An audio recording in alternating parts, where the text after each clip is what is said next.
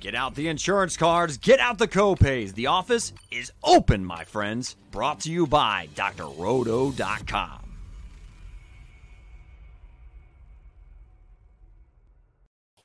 Good evening, everybody. It's Straffer Upside uh, with a kind of special guest. Used to be a regular, been really busy. You know, from in the cup. It's Adam White. How you doing, man?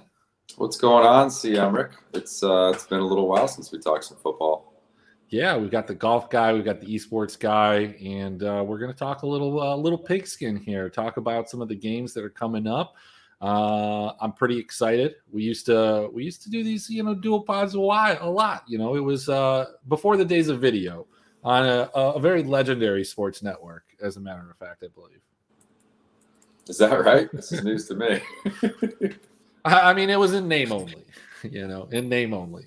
Yeah. Uh, but all right. Well, hey, I don't know if you've had a chance to look at some of these games and look at uh, any of the pricing. Uh, I have uh, briefly. Uh, I do a show with with Lou uh, a little segment, and uh, you know he forces me on like Monday morning to send him plays. It's way too early. I, sometimes the thing hasn't even been posted yet, and I'm trying to scrape through this and figure out some plays. But uh, I think that you know just as a general overview, there are a couple different pockets uh, at different positions and pricing that uh, you know are going to determine whether you're successful or not getting those pockets right.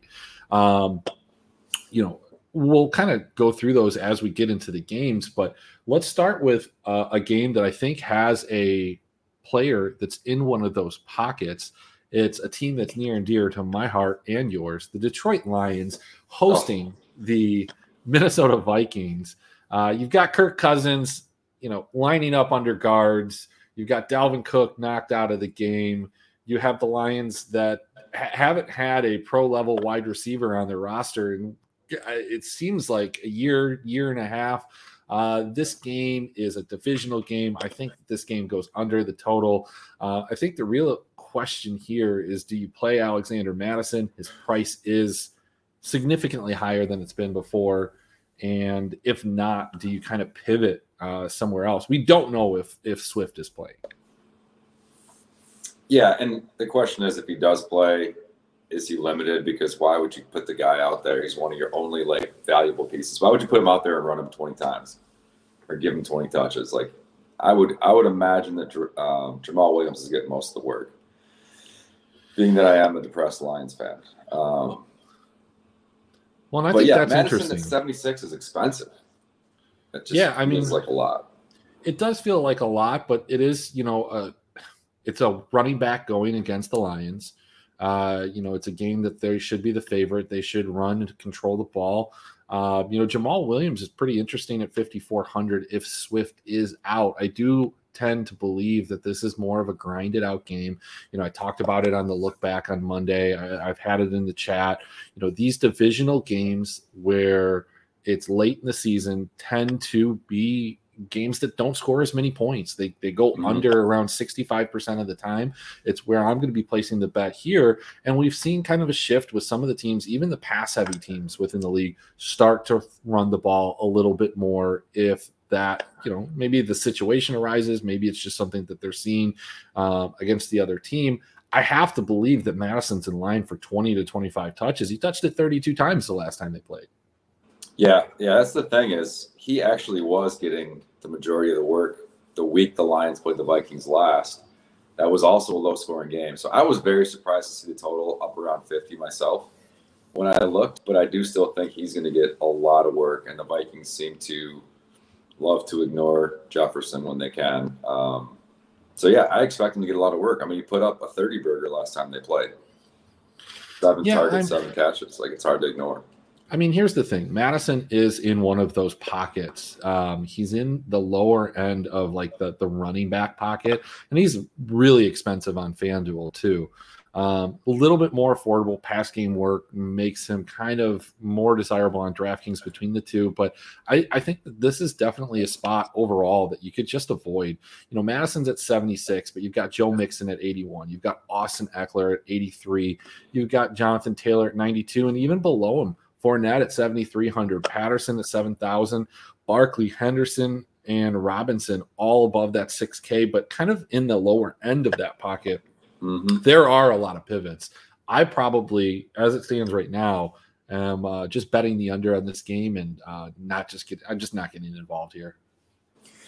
I think if, if Swift's ruled out, I think I think Jamaal Williams is viable at 5400 bucks on on DraftKings. They've shown they like to throw to him um, when he plays, so we should get a few pretty easy points um, catching passes out of the backfield. So that's the only one I'm interested in. I can't. I just can't. I'm with you. I can't go up to Mattison for that price with the other value there.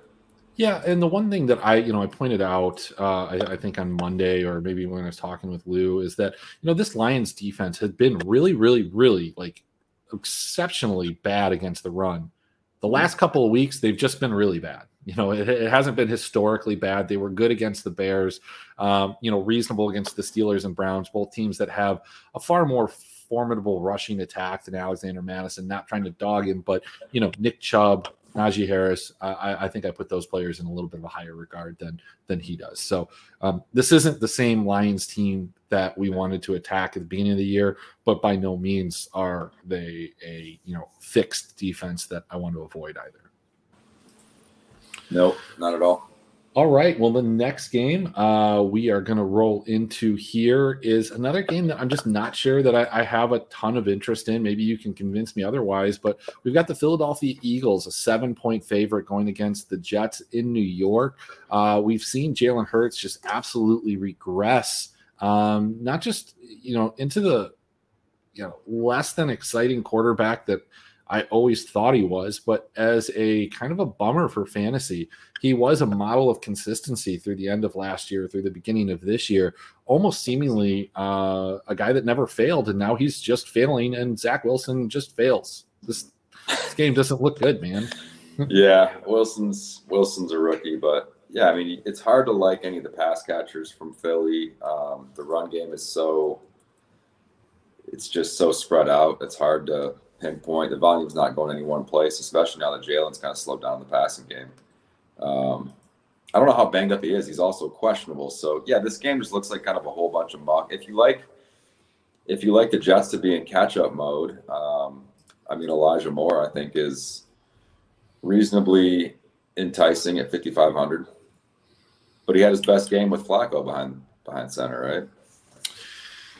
Um, yeah, but we saw Elijah Moore that even even when the rest of these guys didn't see a ton of targets last week, um, Elijah Moore still got eight targets, four for forty six. You know, put up a couple points, not where you need him to be. Um, if you're putting him in a GPP lineup at fifty five hundred, I guess out of those pass catchers in this entire game, obviously DeVonta Smith I think has two touchdown potential every single week.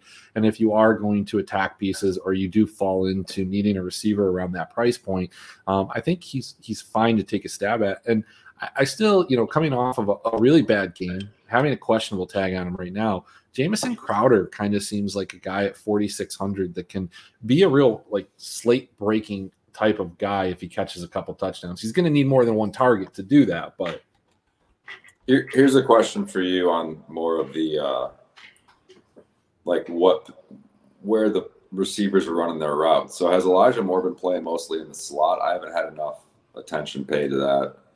You know, if Crowder comes back, is he just stepping right back into his normal slot role, or is he sharing that with with Elijah Moore? Well, they've played together recently. So, like last week was a week that they played together in all those games. So um, they rotate both of these guys around, and um, yeah, I, I just, you know, I think as long as Zach Wilson is the quarterback, I just don't have a ton of interest, at least with you know, Mike White, at least with Joe Flacco, these guys were dumping the ball off to the running back.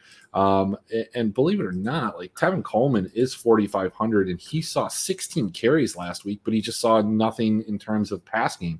This yeah. Eagles defense has been decent at limiting points. The Jets have been one that we want to attack. Like you said, do I play Miles Sanders? Do I play Jordan Howard? Do I play Boston Scott, Kenneth Gainwell?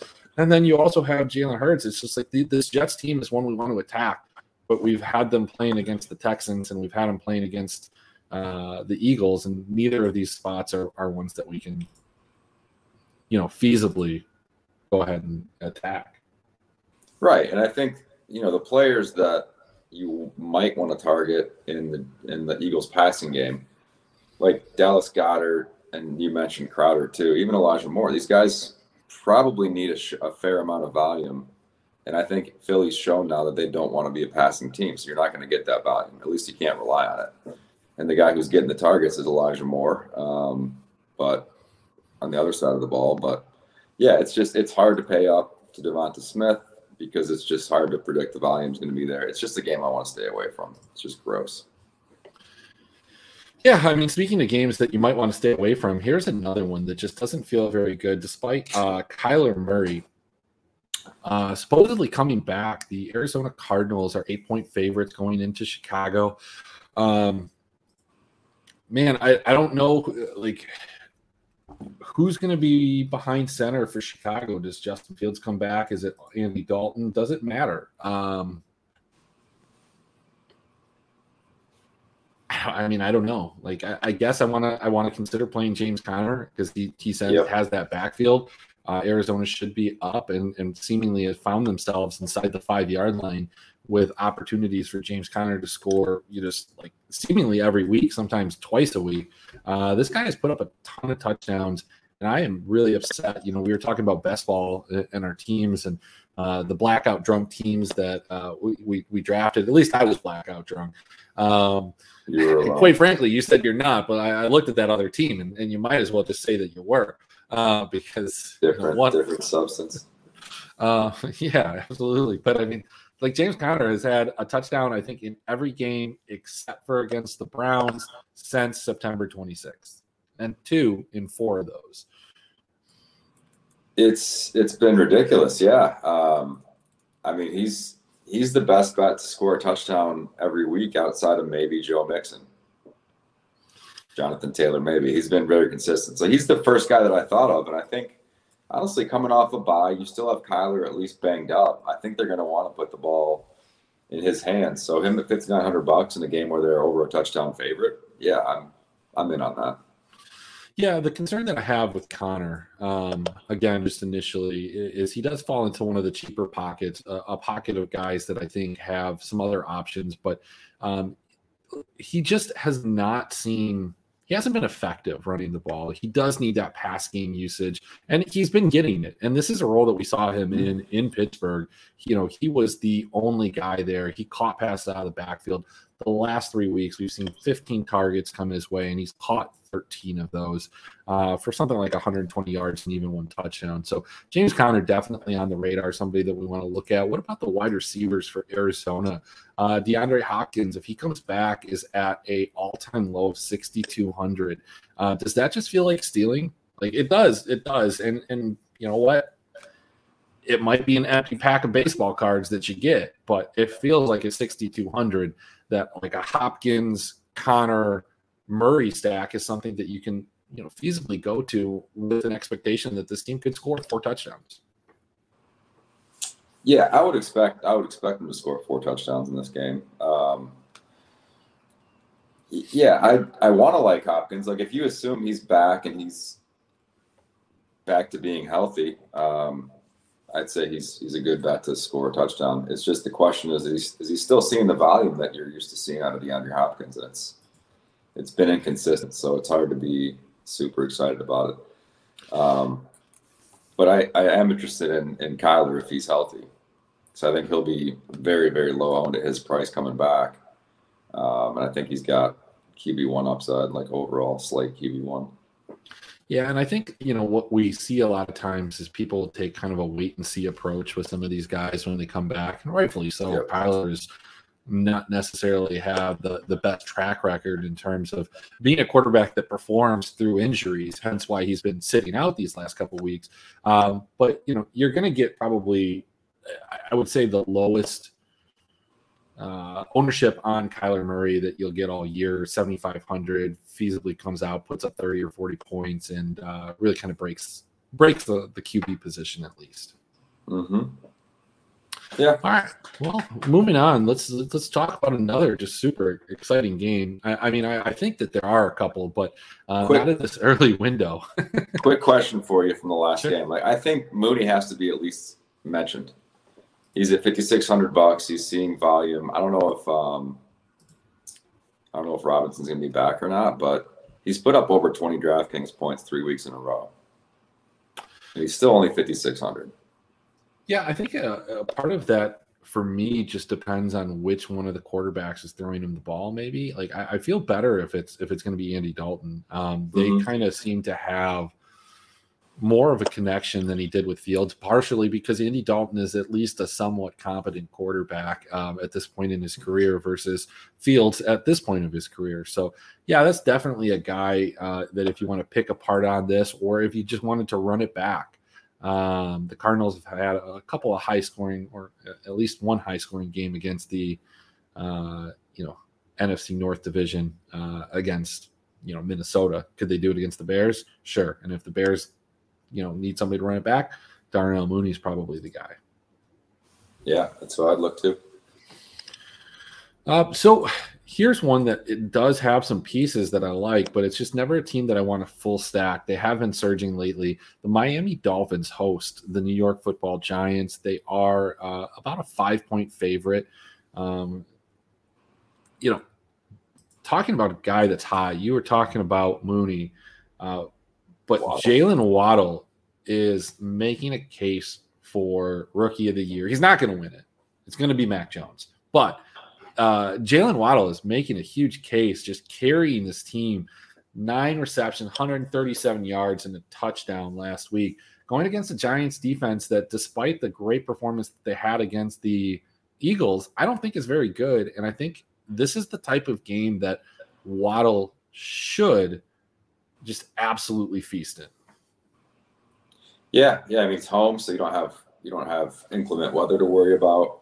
He's just seeing stupid, stupid volume, like exactly what you want out of a DraftKings full PPR site type receiver. I mean, he's seen he's damn near average ten targets a game over the last five games. Like he's they're short they're short aDOT targets, but they're still they're full points for every single every single catch. So it's valuable. I'd, I'd have to bet on him at least going three x on his six point or six thousand four hundred salary. So that alone makes him a good player, right? at least for yeah. Well, and what what you think about too is that there are a couple of these teams that have defensive philosophies where they're just you know that, and I I hate saying cliche stuff like this. It's not my thing, so ben, I'm gonna throw up break. a little bit. Ben, don't break. Yeah, and I mean like like the the the Giants are one of those teams. You think back to the primetime game against the. Um, Kansas City Chiefs. This was, you know, the Chiefs were not in top form, but they were just getting whatever they wanted, short, intermediate passes. I think this is a great game for Waddle to take advantage of that and Gesicki as well. You look at what the Giants have allowed to wide receivers. You know, they allowed over 40 points to wide receivers against Tampa. They allowed over 40 points to wide receivers in that game against the Chiefs. And they had some much larger games where they allowed a lot of points earlier in the season. Now they had a good game against the Raiders uh, you know the Raiders are hot and cold. They had a good game against the Panthers. I think that was Sam Darnold still, and then you know the Philadelphia Eagles. Looking at the trends, you know if if Tua comes to play, I think Waddle and I think Gesicki and I think a Waddle Gesicki Tua stack is something that's somewhat considerable. I just don't yeah. know who I would run it back with. I mean, if Tony's back, you'd think that he's a good play, but Golladay, Shepard, uh, you know, this entire wide receiving core, nobody's getting the volume. This has been the case for the Giants for so long. You only want to target the Giants when somebody's hurt, like everybody's hurt. But even then, even now, that's not working out. No, no, their offense has just been abysmal. Um, and on the on the Gesicki play too, he's had he's had most of his big games when DeVante Parker's been out, and that's the case again this week. So, yeah, I like that play a lot. He'd be if you're going to target the Miami passing game, um, you know, and you want to stack, I think he'd be a good contrarian play to to Waddle. But I think they are double stack viable, like you said, with the way that you know the the Giants kind of funnel to that short run game. Any given that they're probably going to be leading, any um, any interest in Myles Gaskin there, sub six K? No, I mean, if Gaskin scores two touchdowns again and gets there, he gets there. You know, it's just something that I'm willing to live with. I think. Um, on the other mm-hmm. side of things, uh, you know, the the guy that I might be interested in, he falls into that kind of that pocket of the running backs, and saw a, a majority of the workload play 52 to 60 snaps. Saquon Barkley, um, you know, he's going to explode possibly at, at, some point this season, and it's going to be when people don't expect it. Why not in Miami? Yeah, it's a fair question. I mean, it, it's. I think it just feels like there are some really nice, cheap, star contrarian options. Like if you look at him, you look at Nuke, you look at some of these guys where you go, all right, they haven't shown it lately, but it's still Nuke Hopkins, it's still Saquon. So yeah, to your point, you get a you get a back at 6K who has a lot of uh, pass catching upside, the ability to take it to the house, and maybe not slate breaking upside, but the upside where you can you can see him going four or five x pretty quick. Um, yeah, I kind of like that. I kind of like that. You know, he's not going away if they have to pass in catch up mode and you're probably going to get them at two to three percent ownership. And I mean, that's probably where I feel good about it. You know, in the simulations currently with the projections and the the slotted players and what whatnot, uh, Barkley's in about ten percent of the optimal lineups, um, and that's not a high number. You know, like there are a couple guys we'll talk about that are are much much higher. Uh, believe it or not, Jamaal Williams, who we mentioned earlier, is the oh. second highest uh, optimal rate at 20%. I think this is obviously assuming that Swift is not playing. So, you know, take that for what it's worth. I mean, that's two out of 10 times, but, uh, you know, hey, it is what it is. I felt it was worth mentioning. Um, sure. Look, you know, I talked earlier about pockets like a wide receiver, quarterback, running back pockets, and we briefly touched on that running or the the running back pocket, but the wide receiver one that I was talking about, Waddle kind of, you know, is the is there for it. We've got Tyler Lockett at 6,500 seems to be the only wide receiver in Seattle that, that Russ wants to throw to. We'll talk about that. But, you know, 6,500 down to that 5,600 mark where Mooney is. Yeah. You've got a, a, series of guys Jaylen Waddle, DeAndre Hopkins, DeVonta Smith, Chase Claypool, Brandin Cooks, Hunter Renfrow, Tee Higgins, Mike Williams, Michael Pittman, and Darnell Mooney. Some of these guys have had some fantastic performances over the last couple weeks and surely are going to command a bunch of ownership. There's a couple of these guys that have had some down weeks, whether it be because they've game scripted out, just have not gotten the targets. Um, but I like some of these guys, uh, specifically a guy like Mike Williams at 5,700. Speaking of that, this is a game that has one of the highest totals We've got the Chargers coming to Cincinnati. It's a 26 23 implied game, about a three point spread. Mike Williams has not been involved in the offense. Keenan Allen has been getting mass amounts of targets, but no touchdowns. What do you like from this game? Mike Williams at 5,700 is going to be in an obscene number of my lineups. Yeah, this is actually the first game when I started looking at the team, the, the team totals and the matchups for the week. I went, I need to stack that one like it's it's just a fun game to look at because you've got so many different players that since he spreads it around to on offense. I mean, you could see Tee Higgins, Mixon, or Ja'Marr Chase go off for 30 points and not at least maybe 25 for Tee But like, there's some guys that could go off there. Then you have Ekeler, um, like you said, Keenan's been steady, but then Mike Williams, I'm with you, is kind of that lower priced, probably lower owned guy because he hasn't performed, but he's shown that 30 point upside as a receiver this season. Um, so him as a target with that type of upside is kind of hard to pass up. Because um, I think he's got probably higher upside than Keenan, and he can do it on a lot less volume, which to me is really, really enticing. So you can stack this game so many different ways. It's a lot of fun. Yeah, I mean that's always been the big thing. That's what I've kind of targeted. They're about two thousand dollars difference too in price. So that's huge. Keenan Allen's up at 7,500, pretty close to the highest he's been all season. And, and, you know, part of that is that the guy's had double digit targets the last five weeks. Um, he catches most of those balls. He goes over 100 yards, but he's only got two touchdowns this year. And yep. that's kind of the limiting factor because, you know, even when they are within the 10 within the 5 for some reason i've just watched a lot of the chargers games and, and i've seen these situations and I, the reason is because i have mike williams in my lineups every single week.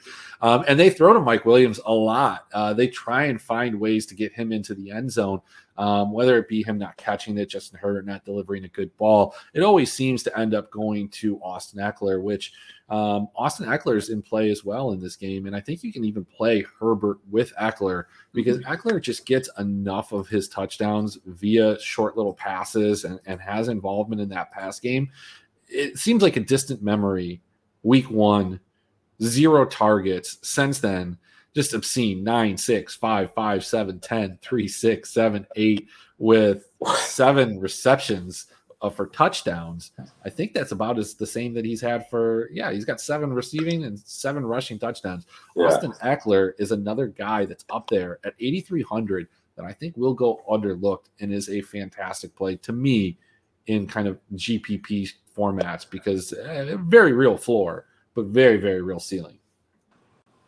Definitely. And the thing is, like, I don't know if you can say there have been slate breaking games, but I don't know. The, the Chargers game against the Browns comes to mind. The Chargers game against the Steelers a couple weeks ago comes to mind.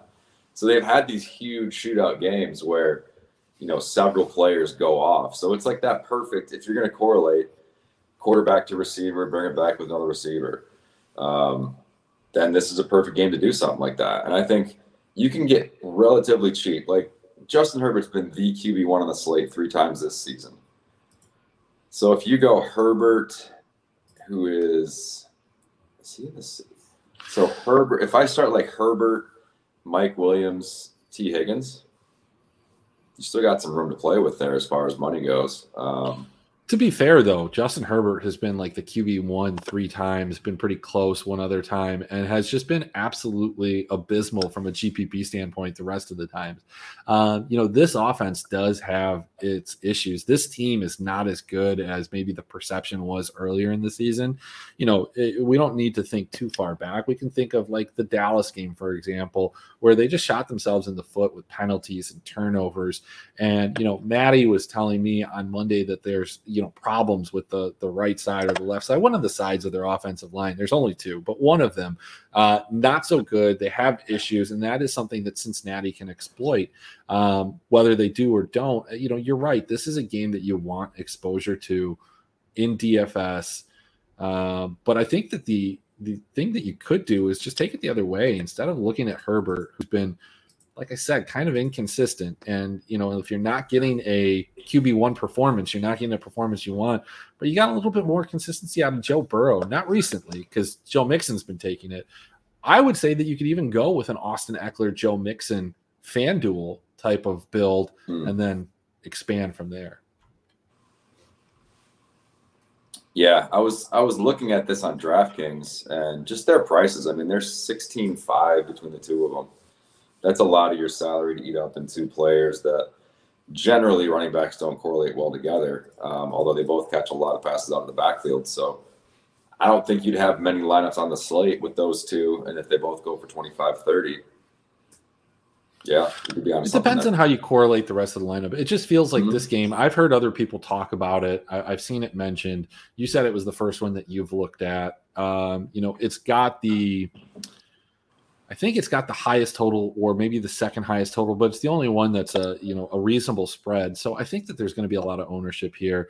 You know, when ownership projections uh, come out and kind of are finalized through a couple different sites tomorrow, um, eh, I, I think I'll make some more uh, stands in terms of how I want to approach this game. But it, you know, I have a feeling that it's going to be highly owned. If it's going to be like obscenely owned, I think that as we talked about, we've seen these teams fail and we've seen them fail routinely. Um, this might be a, just a game that you just get away from and, and hope that it's one of those situations. Yeah, yeah, especially when you're talking about you know, a Herbert has struggled when he hasn't been elite. So if he struggles and since he gets out to elite, how much is Cincy even forced to pass?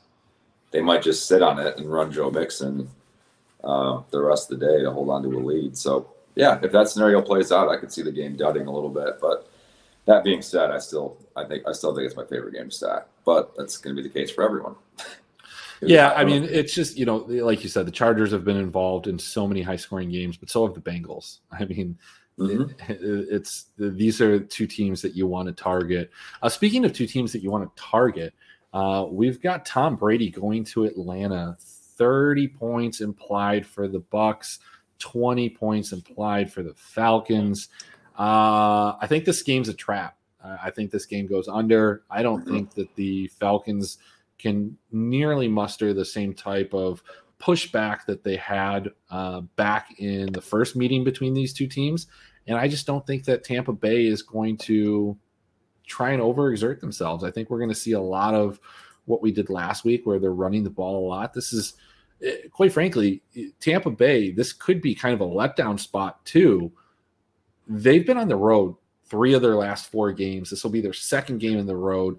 They haven't had like a continual homestand since like the first two weeks in the season. I, I mean, this this lines up really well for them at the end of the year. But like, like, let me read this to you. They started at home first two games. Then it was two road, one away, or no, two road, one home. Uh, actually, it was one and one. I got the one game double entered. But ne- nevertheless, nevertheless, three of the last four games have been on the road. This will be four out of five. Divisional game, late season. I don't know. That's what I'm saying. Is this their second time playing? Yes, they played the uh, week two. It was 48 to 25. Oh, they were routing the Falcons. Falcons came back, and that game allowed that comeback kind of pressured the Bucs to continually, you know, uh, put their foot on the gas, and that's why they scored 48 points. Yeah, Tom Brady only had 36 pass attempts in that game. Didn't AB have a monster game? I think. I mean, they scored 48 points. I think there was quite yeah. a few monster games. yeah, for sure. But yeah, it's. I'm kind of with you on this, um, especially if if the Buccaneers have most of, if not all, of their pass catching. Um, well, AB's going to be out. AB's out for two more weeks. AB, yeah, but I mean, Gronk is back. He's showing like he's full strength now. He had a great game last week.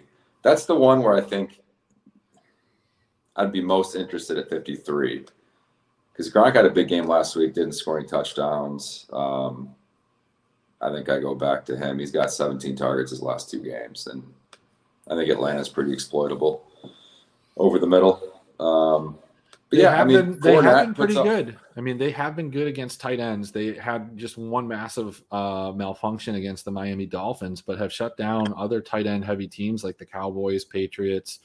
Um, that's it. I mean, those are the only teams that they shut down. But uh, from a tight end perspective, but I agree with you. Like Gronk is probably my favorite play. Yeah, and, and you got Fournette coming off a huge game last week. His price went up some, but maybe he'll still be perceived as a value. He's probably going to just carry more ownership than I'm interested in, given that he hasn't shown upside outside of really that game and maybe one more. Well, not at this price, and and and you know what? I, I want to play Fournette. I think this is a good spot but I do feel like a lot of people are going to be point chasing. I don't want to be one of those people.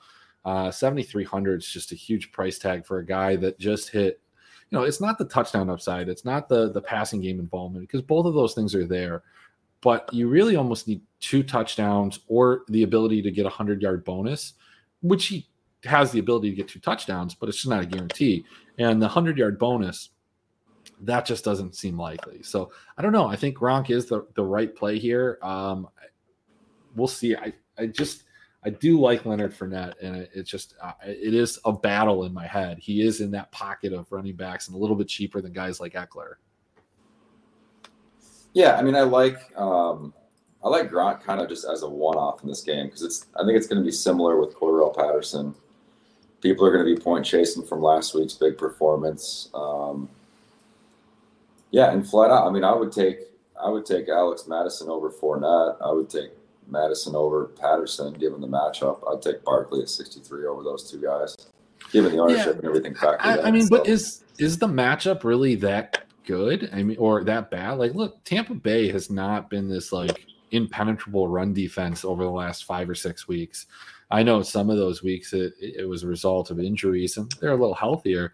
Um, but the one thing that this defense has done well the last two weeks at least is create sacks, turnovers, um, and and they probably will here. But Patterson is going to be a guy that's going to be involved.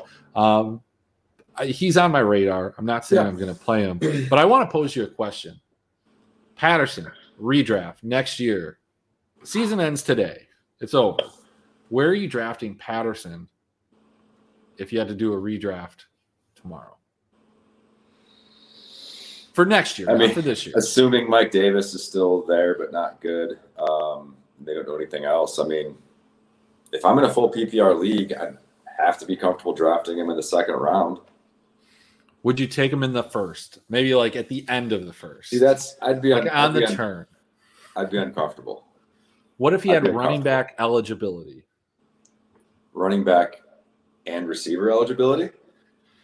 Let's just Yes. say he has running back eligibility. That's the question because receiver eligibility in a PPR league, I think you, you can find guys that are, are more interesting there. But if he has running back eligibility, you're essentially going zero running back, but you're getting a running back uh, because you're getting a wide receiver.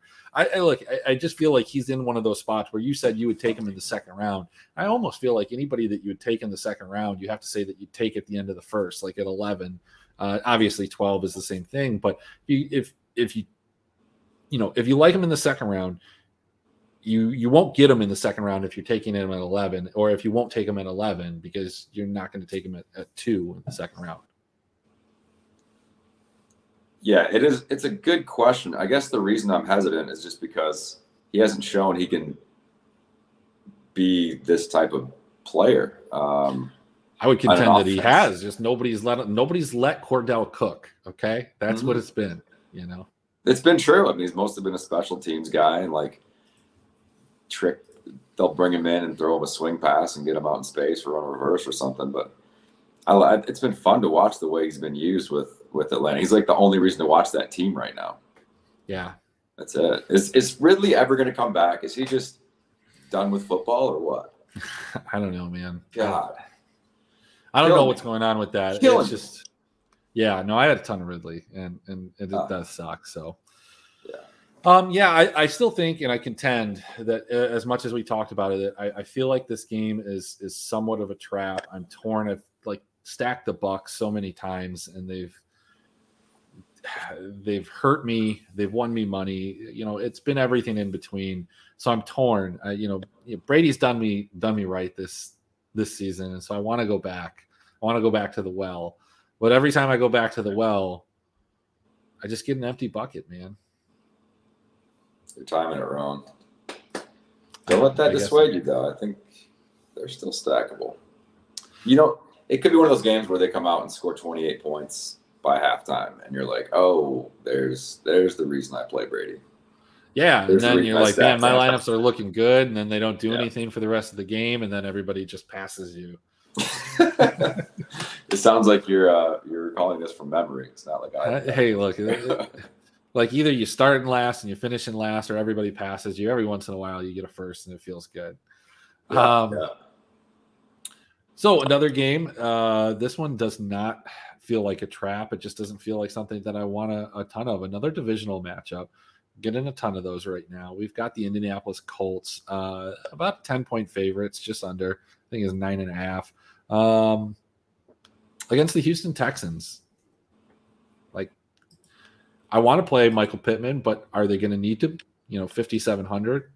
Yeah. Uh, I don't want to play Wentz. I don't want to play probably Cooks in this situation. Like the the Colts are really good at limiting big plays, and that's part of the reason that I think that the Bucs went to Fournette was they just were taking what they were giving them.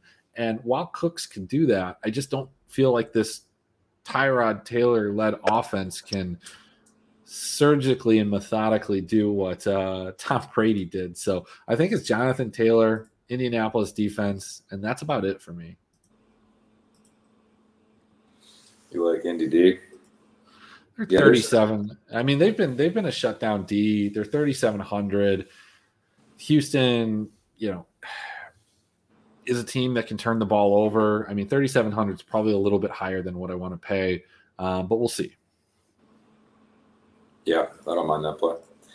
Yeah, I'm kind of with you overall. Um, I just don't think it's a game where if you believe that Indianapolis can come back and get refocused after getting kind of blasted last week, um, then yeah, but they're they're kind of showing themselves to be at least the best contender out of that division this year. Um, so I think they'll be motivated given that they're still right there with Tennessee. So yeah, it's. You think Taylor's going to be a little bit underowned given that he's over 9K and I mean, CMC's out, so I think people are going to be reaching for that high price stud that you can count on for 25 plus. I mean, I think so. It just depends. Like I said, there's a lot of inexpensive wide receivers that are going to allow you to pay up to these running backs. It's just a decision of where you're going to go. And I do think people are probably going to go to Jonathan Taylor over Ekeler, over Mixon. Um, I don't think that there is this belief that Mixon, uh, what he's doing is sustainable. and, and, and maybe it's right, like, but uh, you know, the same thing can be said about Taylor. Just you know, given the opportunities that these guys have had, you know, yeah, as I mean, long as that continues.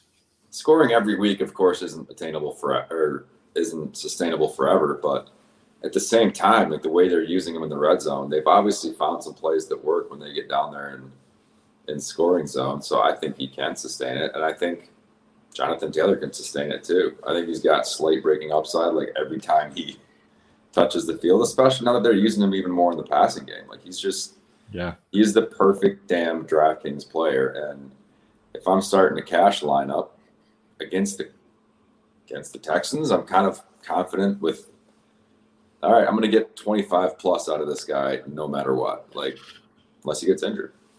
And you really like nailed it right there. The big thing and, the most frustrating thing that we had seen throughout Jonathan Taylor's career was that Nyheim Hines was there. And you know, in certain situations, certain game scripts, and and even just just randomly, you know, he would be subbed in and he would steal touchdowns. Um, that hasn't been the case. I mean, Taylor's been utilized in the passing game yes, Nyheim Hines has had a couple of games, but so did Taylor during those times. I just don't even consider Hines um, viable in any situation because I think that even if uh, not Houston, even if Indianapolis is behind, Taylor's going to be playing. Um, I guess like you know, I think you need a part of this uh, Colts offense, whether it is Pittman or whether it is Taylor one of those two parts should be in, in consideration for most lineups because this Houston defense has been absolutely abysmal. Uh, you know, on my screen, they're red everywhere except for the game against the Jets. Aside from that, they're giving up 30 to 60 points depending on the position. They're bad against tight ends. They're bad against running backs. They're bad against wide receivers. Somehow they're good against quarterbacks. Uh, like doesn't I don't I don't know that doesn't make sense to me, but it is what it is. Yeah, I mean, I'm with you on Pittman. I want to go back to Pittman because he's shown that he is getting a very, very high target share in that offense week after week. I can't tell you how much that, whatever it was, like four for 50 line on 10 targets just made me want to puke last week. But I digress. Um, yeah, I think he's the guy that you can target, like you said, if if that is how Indy attacks in the first half. If they have to throw enough to keep the foot on the gas, then Pittman's definitely a great candidate in this matchup. Um, yeah, I mean, when you look at the target share, everybody is under 15% except for Pittman at 24% in, in terms of target huge. share on that offense. Uh, the concern is just how many targets are going to be there. What is 24% of, you know, is it 24% of 20 or is it 24% of 30? And that's the question. It's probably 20. And then you're looking at four or five targets and you're like, yeah, I wouldn't have paid that for that. Yeah, I mean, if you look at Carson Wentz, I mean, he's had a couple games where he's thrown for you know 40 or 50, but those were games against you know Tennessee that was a, a kind of a high scoring affair. 31-34 was the uh, ended 31-38 against the Bucs. That's 44. Aside of that, he mm-hmm. barely gets over the 30 mark. So um, it's game script just makes it look like all right. If you believe, and I believe that Tyrod Taylor's not going to lead them to even a good performance for a half of football to keep it relatively close, then yeah, there's there's no need to play anybody in the passing game from Indy. And if that offense is going to be that terrible, then like you said, play Jonathan Taylor and play the Indy D. All right, we have spent entirely too much time talking about the Colts and the Texans. Let's talk about a, a juggernaut, uh, the Jacksonville Jags, uh, about 12 and a half point dogs coming into LA, a reeling Rams team Matt Stafford has not looked bad, but has not been getting the results that uh, he was earlier in the season. This team has struggled against winning uh, teams with winning records. The Packers, the 49ers, the Titans all kind of handled them pretty well, but that is not the case this week. They're playing the Jags. Jags do not have a winning record. Jags barely have anybody on their roster that I would consider a winner uh, in the National Football League. I, you know, like I don't know. Um, I think this is kind of a get right spot for the Rams, but Cooper Kupp's too expensive. Odell Beckham is a guy I just don't ever want to play. I might be convinced to play Darrell Henderson and James Robinson holds a little bit of interest to me. Aside from all of that, I, I just don't think I can find myself playing Laviska Shenault. I don't think I can play Van Jefferson, and I'm definitely not playing Marvin Jones. You didn't even mention the wide receiver one on the season, bro.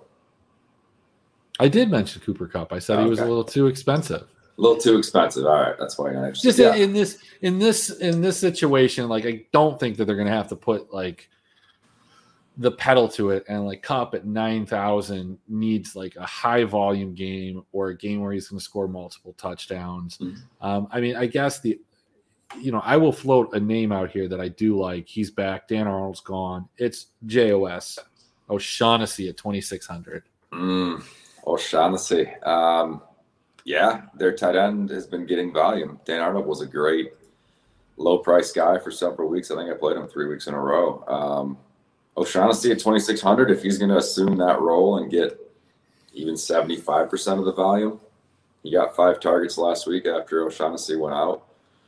Um, yeah, why not? I mean, he had eight targets in week one, six for 48. I mean, look, he's at 2,600. It's a salary saver. He's not going to kill you if he gets two or three targets. Um, you're just hoping that you can use that extra salary to find somebody else that's going to score multiple touchdowns. Yeah. Uh, again, I, don't- I don't think I want to spend too much time on this game. Let's get to one that like actually has some fantasy relevance. You know, the Bengals Chargers, the Bucks Falcons. Those are the two main games on this slate in terms of fantasy goodness. But a, a step below that is going to be the Las Vegas Raiders hosting the resurgent Washington football team at 26 23, kind of implied total. Raiders are the favorite here. Raiders getting it done despite all the turmoil. Um, you know, this Washington football team defense was super disappointing earlier in the year. Uh, you would watch them, and I've watched pretty much every single game because it's local market. Um, and, it just felt like they were playing better than what they were getting in terms of results. They were letting teams, you know, get the third down conversions, but that hasn't been the case in recent weeks. They beat the Bucs, they handled the Panthers, they beat the Seahawks, and you know this defense isn't the dominating one that they were last year, but they're good enough. And, and Taylor Heinicke has looked good. Antonio Gibson is in line for what might be an Antonio Gibson feature week at 5,700. How he is not the number one owned running back. If he's not, he's going to be mine. If he is, I have a little more concern, but I really like both running backs in this game Josh Jacobs, Antonio Gibson. I really like, you know, Logan Thomas and Foster Moreau. I like Terry McLaurin and Hunter Henry, or not Hunter Henry, Hunter Renfrow, DeSean Jackson. Like, there's just a lot to like here, man. Yeah, I, I, I kind of agree with you. The only the hesitation is if I actually think Washington's a better football team than than the Raiders. I don't think it's that. It's not like blowout worthy, but I think they're a better football team than the Raiders. I think they're probably going to be able to do what they want to do on offense. So if Gibson's able to kind of play ball control and then cars off, it just might not it might not shoot out. But I'm with you. You can make some you can make some very like reasonably priced stacks in this game. Um, I, the only I, I kind of want to like McLaurin if it shoots out, but he's it's seventy four hundred.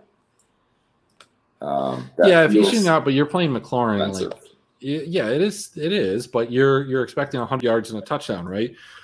100 yards and a touchdown probably comes off of what five catches at a minimum. So we're talking 15, 18. You know, you're at 24 points. Yeah, yeah, and then it's and then it's worth it. Um, Renfrow, that I want to be interested. It's he's shown to be the the main wideout, and the thing is, if Waller's out, you already we already talked about earlier. Um, a pa- pass catcher who's not there anymore because of the drunk driving incident and all that. But like, you know, Renfrow is going to see volume, right? I think you can go if if you're looking at stacks. Carr, Renfrow, Moreau to me is so cheap, and then you bring it back with McLaurin, who is the higher priced. If um, like that scenario, I think is only if the Raiders get out front, is where you could see it shoot out due to the passing game because it's it's pretty clear the like Washington wants to play ball control football, keep Heinicke's reps limited uh, through the air, and just yeah, last week you saw it, man. They featured they featured Gibson like I was hoping they would from the beginning of the year.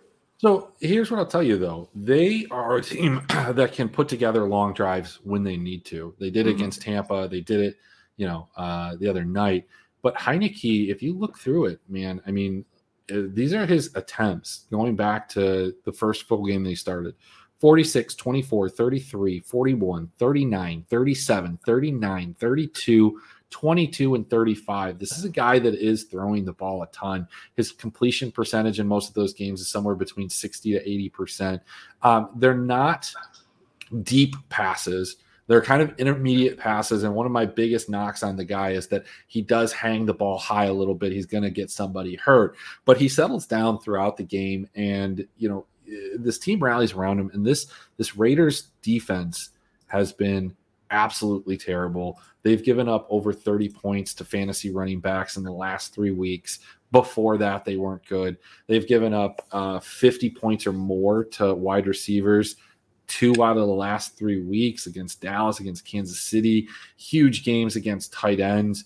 I, you know, if Gibson is the only running back, and he is, and he gets five to six um, targets, which he will, I, I just don't see how at 5,700 you ignore that or how anybody ignores that.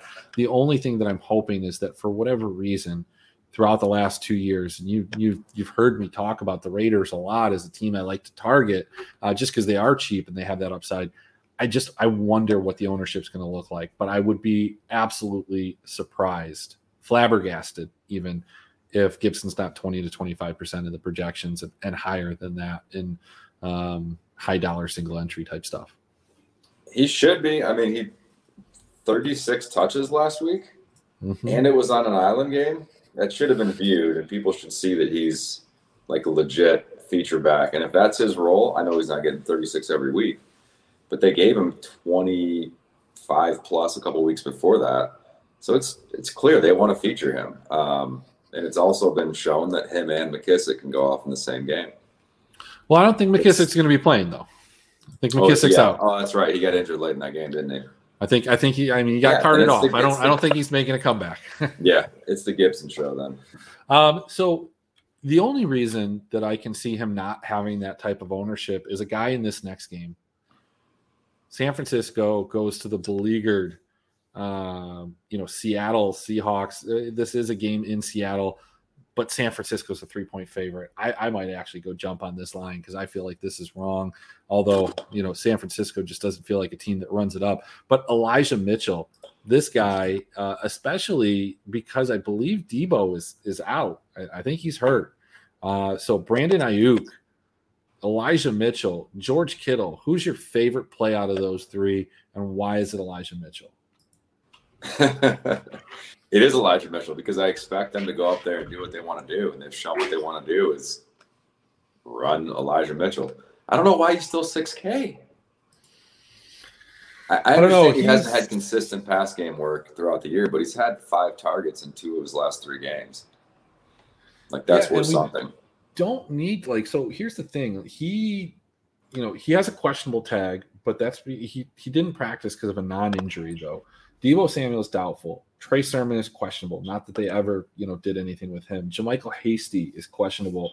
Um, I don't think Jeff Wilson has stolen, you know, touches from just about anybody this year. So I, I, I love him going against the Seattle team that has just been abysmal against the run. Uh, that we saw it on, you know, the game against Washington, and, and I love that play. But I, I do in the back of my mind think that Brandon Aiyuk, if he goes overlooked, and I don't think he will, at 5,600 without Deebo, this is a guy that had tons of targets last year when he was featured. We're talking 16 one game, 13 another. Um, and it is going to be a situation for me that I believe people will be like, I want to see it first. You know, I want to see it happen. But he's getting six to eight targets right now as it is. Though I, I, I yep. like one of the two of those guys, or maybe both of them. Probably not both, but one or the two. Yeah, I could definitely see a path for Aiyuk. I I want to like um, I want to like Kittle because of what you just kind of went to, and I think that's where most people are going to go. If they're if they're confident in playing a San Francisco um, skill player, I think that's going to be it where they go. So that leaves Kittle at fifty nine hundred bucks. Um, at least he's shown in previous years he hasn't had a huge game yet this year like you used to expect from him, but um, he could still be that tight end that kind of breaks that position. And uh, I think I'm going to have to play some of them depending on ownership, at least double the field. Yeah, in terms of on the other side of the ball, I don't have a ton of interest. Russell Wilson, 6,400, and I don't care. Alex Collins, DeeJay Dallas, Travis Homer, none of those guys interest me. Um, I, you know, you could say it's a squeaky wheel game possibly for DK Metcalf, or you could just say that Russ doesn't like him for some reason. Um, you know, that would be the only narrative that you could, you know, squeak a little uh, squeaky wheel narrative DK Metcalf in there. Otherwise, the guy that's felt the safest in this offense has been – Gerald Everett, nine targets last week, five for 37, but without a touchdown. You know, on a showdown slate, that's okay. Uh, on a bigger slate, I'd rather, you know, take the savings and the risk and go get a Shaughnessy. I'd rather pay up and, and get Kittle or, or maybe even Hockenson, or probably more than likely go to a guy like Gronk as opposed to Everett. So it's kind of what I feel about that game. Yeah, I'm, I'm kind of with you. Not much you know, I don't want to say that DK needs to show us anything. He's obviously shown upside in the past. But I do kind of need to see it now because there's just been body language with Russ where like he just feels like this team is toast and doesn't have it. It almost gives me vibes of when uh remember when Kobe like kind of just gave up on on the Lakers season against the Suns that one year? Where he's like, look, we're beat. I'm just I don't have it. Um, I'm not gonna shoot. It kind of feels like Russ is doing that sometimes. And I'm not saying he ever gives up, but how do you not target DK more. He didn't have a catch until a minute left last week. Like the dude's yeah, it's just they, they don't they don't have it, man. And like no, there's no way terrible. And sometimes the way for a team, if they don't have it to gain it, is just to get real physical. And this isn't a physical team. They can't run the ball. Um, it, this is a like you know I might not take the points, but I definitely am going to take San Francisco. I might take the under another divisional game. There's a lot of those. Big big parlay coming up. Big parlay. Yeah, I definitely like um I like the under you talked about earlier. I like that under in I'm sorry, the over in the Cincy game. But other than that, these division matchups, like it's just been shown year after year, the second time around, scoring goes down.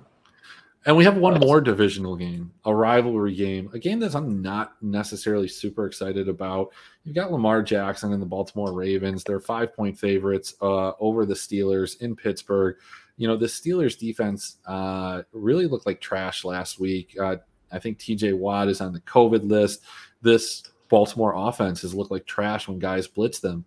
Um, but how much are they going to be able to do that? I, you know, I don't, I don't have, I don't have much interest at all across the board here. You know, um, Freiermuth got there at the end last week with a touchdown, much to Johnny Danger's uh, just just it, he was he was beside himself. I think he was shaking. He didn't tell us, but I was super happy about it. Uh, Diontae Johnson at 6,800 just doesn't have the pop this year. You know, he's still good and seasonal, but just it doesn't. He doesn't have that 21 point ceiling that we were talking about with with McLaurin. He's not going to get two touchdowns. He doesn't get the 100 yards. Yeah, he gets 13 catches, but like I, I just don't. I don't like any part of this. I don't want to play Marquise Brown. I guess maybe like Mark Andrews is is the only guy, but at six thousand, I think I'd rather probably go to a guy like George Kittle, like that we just talked about at fifty nine hundred.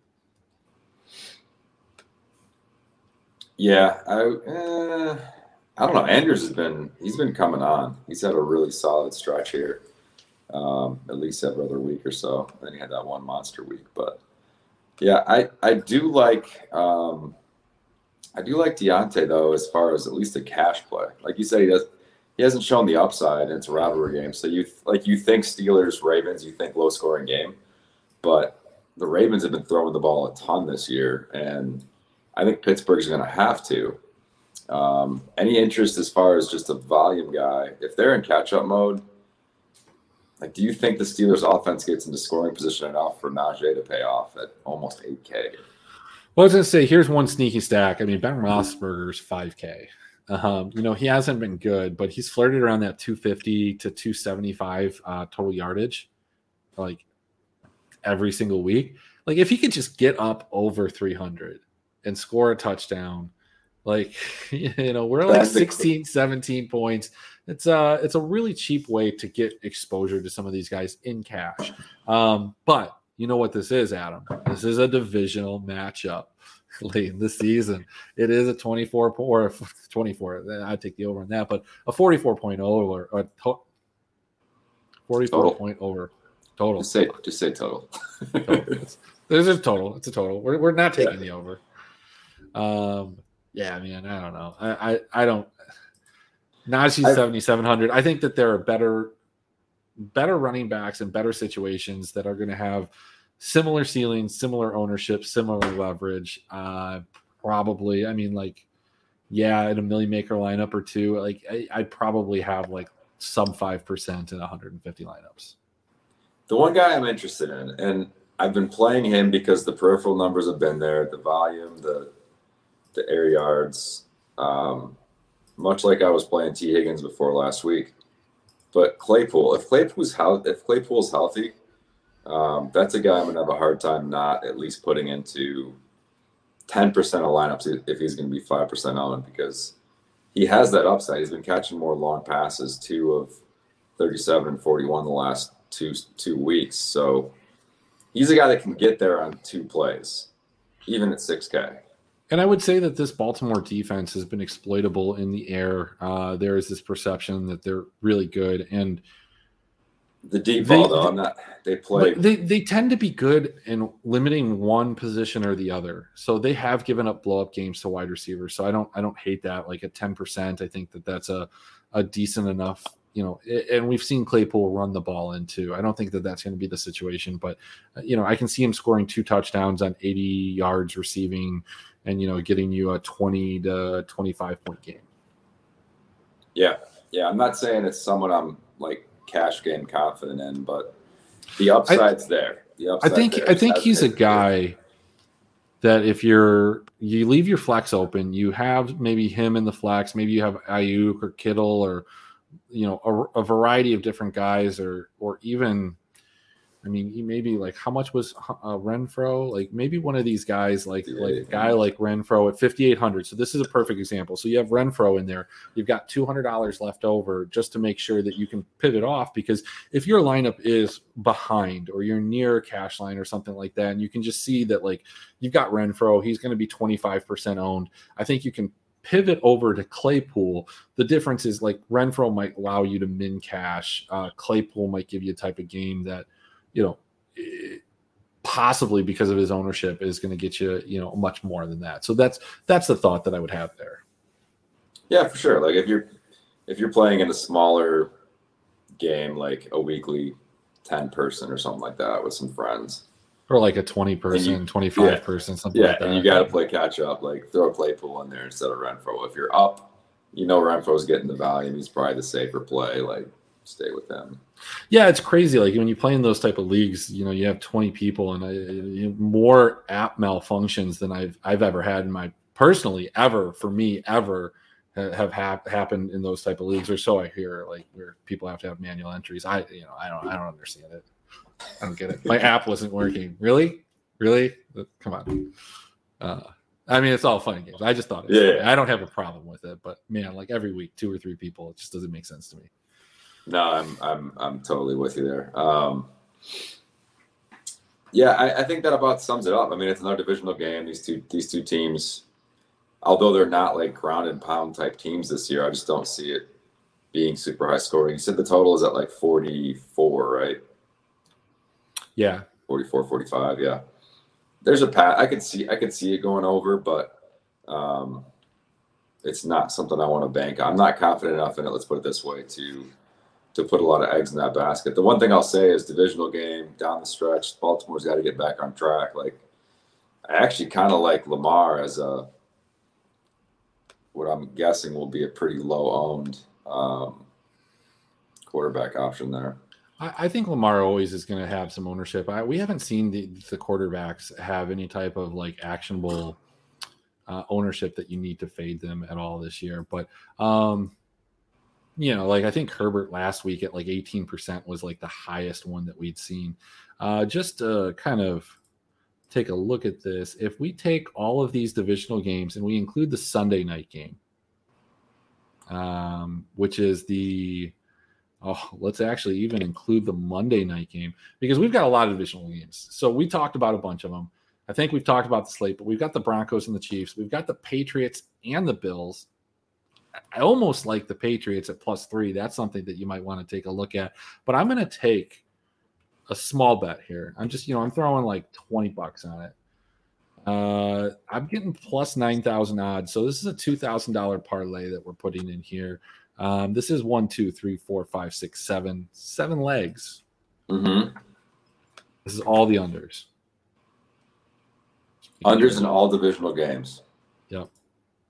Mhm. All right, I, I placed it. I made sure it was all unders. I made sure I didn't screw it up because, uh, you know, when we talked about those best balls, I made a bet that day. I was drunk. I, I messed up the bet, and uh, it cost myself quite a bit of money. Uh, looking back at it, so Yeah, I would imagine at this point it's kind of sad.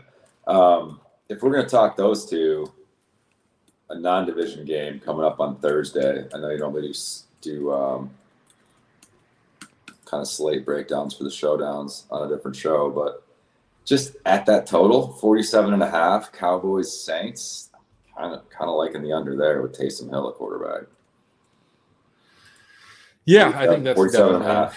47 It's an a under game. Um, you know, it's also a home team getting points in prime time. I kind of like the Saints plus four and a half. Um, I, I definitely think that there is a path that if they get out in front, uh, this Dallas team doesn't have a ton of fight. Uh, has a little bit, but I just question how good they are. Um, Me too. I, not that the Saints are good, but I mean, I think if the Saints have a strong point, it is their defense. If they can control the ball with Taysom Hill, if they can run the ball with whoever's going to be in that backfield, um, I, I think the Saints can do this. Uh, I'm fully prepared for them to lose like 30 to nine, like they did on, on Thanksgiving, though. So, um, you know, take it for what it's worth. It's a system bet. Uh, you, just you take the points in prime time um, when the team's at home. It's just what you do. Yeah, and they can lose. They can lose 21-17 and cover. That's pretty enticing. That four going through that four that four point um, threshold is pretty huge. Yeah, look, eh, eh, people don't understand implied odds. You know, I was talking about this in the Discord, and it, we'll talk about it right here. Like, look, the Saints are plus 180. You know, like that means that they win this game more often than you hit the middle third numbers in roulette. Like, you know, that's a plus 200 bet. But when people see those odds plus 200 or, you know, plus 400, for example, those seem like long odds. Plus 400 means it happens one in five times. Like it, it happens and it happens uh, enough. It's 20% of the time. Uh, This four and a half, they have it at minus 110 in terms of where the betting numbers are right now. I can check this for you. Um, we've got 65% of the bets coming in on Dallas. This line hasn't moved since like the initial move. There, there, it opened. It was kind of weird. I think Taysom Hill was involved or brought in. They knew that CeeDee Lamb and uh, I think Amari Cooper were going to play, and then the line just shifted crazily. Mhm. Um, yeah, 65% of the bets are coming in. That's, I like to fade the public on top of it. So, Oh, 100 percent, hundred percent. all right, Adam. Well, it was good. Hopefully, we get you on some more of these shows as the season progresses. We only have five or six more weeks. Um, but I know that you had mentioned that you wanted to maybe get into some LOL. So maybe we'll do that in the new year as well. And we can talk about that. Bring you over to the Esports with Emmerich YouTube channel, uh, you know, in correlation with the drroto.com. Uh, but hey, this has been Draft for Upside for Adam White. I'm Chris Emmerich. Uh, check us out at drroto.com. We've got uh, members only Discord, a Discord package. You can get the package for the whole site. Use code DOC, and uh, we'll talk to you later.